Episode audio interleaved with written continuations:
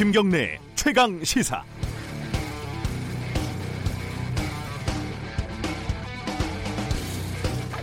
버닝썬을 둘러싼 여러 의혹에 대한 경찰 수사는 절박한 구석이 있습니다.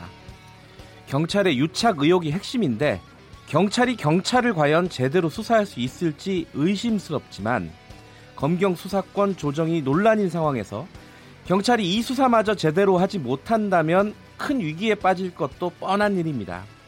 민감용 경찰청장이 국회에서 김학의 동영상과 관련해서 과거 검찰의 수사에 문제가 있었다는 취지의 발언을 한 것도 검경 수사권과 관련된 절박한 상황 때문일 겁니다. 반면 대검 과거사 진상조사단의 활동기한 연장을 놓고 검찰 쪽의 기류가 부정적이라는 뉴스가 많습니다. 김학의 성접대 의혹, 장자연 리스트, 용산 참사 등이 조사가 남은 사건들입니다.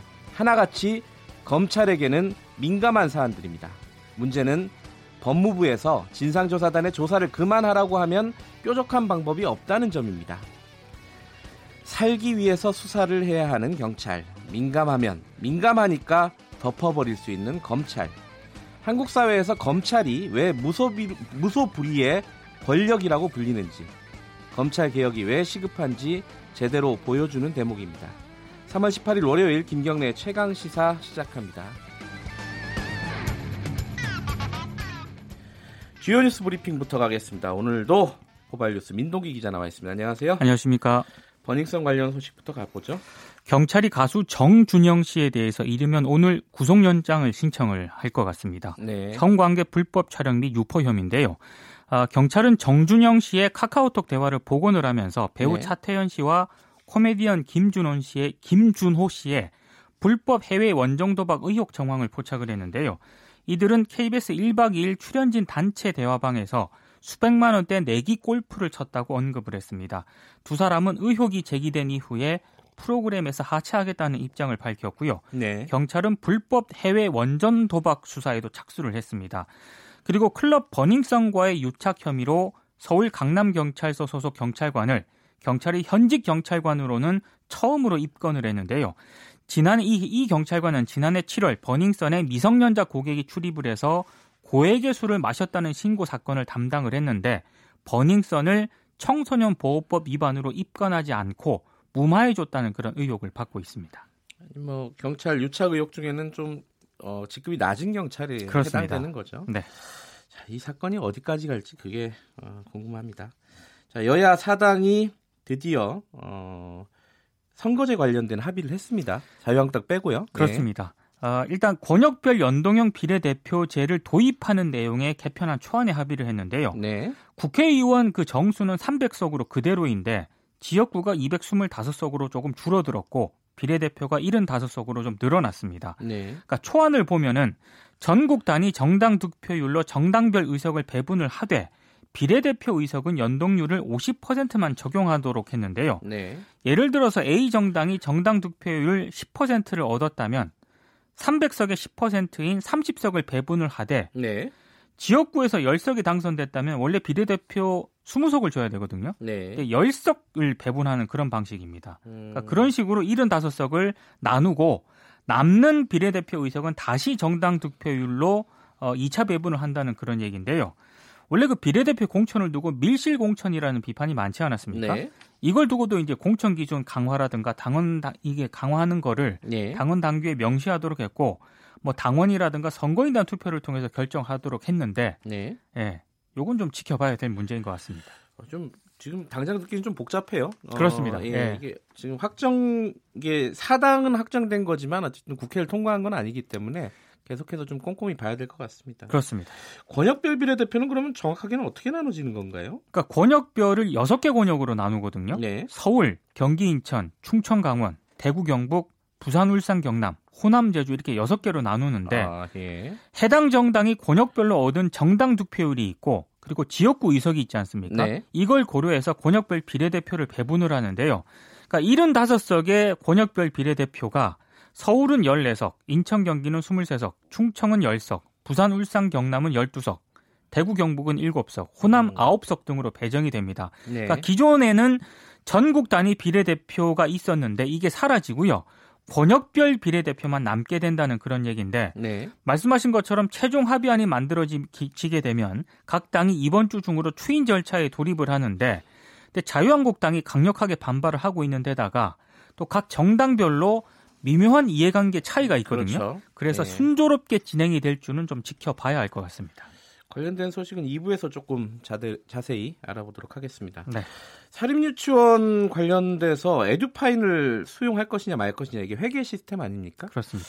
논란이 많았는데 결국은 100%가 다 수용을 했다고요? 대형 사립 유치원들이 100% 수용을 했는데요. 네. 이달부터 에듀파인을 의무 도입해야 하는 원화 200명 이상 대형 사립 유치원이 570곳인데 990, 아, 99.6%인 568곳이 에듀파인을 도입하기로 했습니다. 네. 그러니까 도입하지 않기로 한 경기도의 유치원 두 곳은 폐원 신청을 한 상태이기 때문에 아하. 사실상 100%인데요. 예. 이덕선 한유총 이사장이 설립한 경기도 동탄의 유치원도 에듀파인을 도입을 하기로 했습니다. 그러니까 지금 사립 유치원은 거의 다 지금 대형 사립 유치원은 도입을 하고 하, 기로 했고요. 네. 공영형 유치원도 7곳, 그리고 의무 도입 대상이 아닌데도 불구하고 도입을 희망한 유치원이 199곳입니다. 그래서 아, 모두 그래요? 예. 음. 767곳으로 집계가 됐습니다. 근데 이제 이덕선 전 이사장이죠. 어, 한유총 이사장. 아, 그만둔다고는 얘기만 했지 정확하게 그만둔 건 아닌가 보죠. 그러니까 26일 날 이제 새 음. 이사장이 선출이 되기 때문에 그 전까지는 임기가 있는 거군요. 그렇습니다. 예. 이사장까지 이, 이 이사장까지 이제 에듀파인을 도입을 했는데 도입을 하기로 했는데 이 한유총 내부에서는 또 이 덕선 이사장을 다시 추대한다 이런 목소리가 있다고요? 그러니까 지금 김동열 수석 부이사장이 후보로 출마했고요. 그리고 다른 후보도 출마했는데 네. 어, 김동열 후보가 다른 후보에게 우리가 동반 사퇴하고 이덕선 이사장을 이사장으로 재추대하자고 제안을 했습니다. 그러니까 지금 한유총 차기 이사장 선거에 김동열 후보와 오영란 후보가 출마를 했는데 네. 26일 날 총회를 열어서 신임 이사장을 선출을 할 예정이거든요. 네. 근데 지금 둘이 동반 사퇴를 해서 예, 이덕선 이사장을 재추지하다고 지금 제안을 했다고 합니다. 예. 근데 두 사람 이미 과연 후보로서 적절하냐 이런 논란도 제기가 되고 있는데요. 네. 김동열 후보 같은 경우에는 회계 집행 부적석, 부적정, 그리고 음. 적립급 운영 부적정 등 총 4건의 주의 조치와 함께 이번에 시정 명령을 받은 것으로 확인이 됐고요. 네. 또 다른 후보인 오영남 후보 같은 경우에는 운영 중인 유치원이 유치원 공시 정보를 보니까 원아가 한 명으로 표시가 되어 있습니다. 네. 그래서 이게 과연 후보로서 좀 자격이 있느냐 이런 논란도 제기가 되고 있습니다. 이 한유총 가입된 유치원 원장분들 있잖아요. 그렇습니다. 이분들 참잘 생각을 해봐야 될 것 같아요. 우리 자신들을 대표할 수 있는 조직이 어떤 조직인가. 네. 자, 북미 관계 소식 좀 하나 알아볼까요? 아, 북한이 미국과의 비핵화 협상 중단 그리고 핵 미사일 실험 재개 가능성을 시사를 했는데요.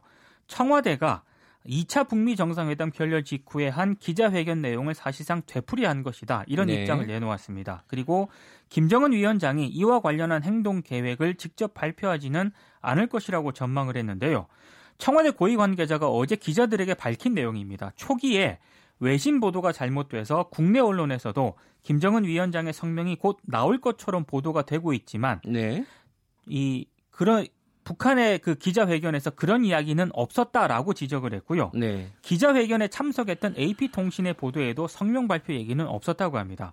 그런데 낮게는 보고 있지만 김정은 위원장이 입장 발표할 가능성도 여전히 한쪽에서는 제기가 되고 있거든요. 네. 그래서 이거는 상황을 좀 지켜봐야 될 것 같고요. 네. 그리고 청와대 쪽에서는 전부 아니면 전무 전략 이거는 제고할 필요가 있다라는 입장도 내놓았는데 미국과 북한 사이에서 중재안을 통해서 좀 대화에 동력을 불어넣겠다는 그런 의지를 밝힌 것으로 보입니다. 네, 마지막으로 하나만 더 알아보죠. 낙태 관련된 소식이 들어와 있네요. 낙태한 여성을 형사처벌하는 것은 위헌이다라는 의견서를 국가인권위원회가 헌법재판소에 제출을 했는데요. 예. 아, 민주주의 국가가 개인에게 임신을 강제할 수 없는 것처럼 스스로의 판단에 따른 임신 중단을 결정할 권리도 보장해야 한다는 그런 취지입니다. 네. 낙태죄가 낙태 예방과 억제 효과를 있다고 보기 어렵다는 입장도 밝혔습니다. 낙태 관련된 어떤 그 대법원이나 헌법재판소 판결들이 예정이 돼 있기 때문에 조만간 나옵니다. 예. 오늘 여기까지 듣겠습니다. 고맙습니다. 고맙습니다. 고발뉴스 민동기 기자였고요. KBS 일라디오 김경래 최강 시사 듣고 계신 지금 시각은 7시 35분입니다.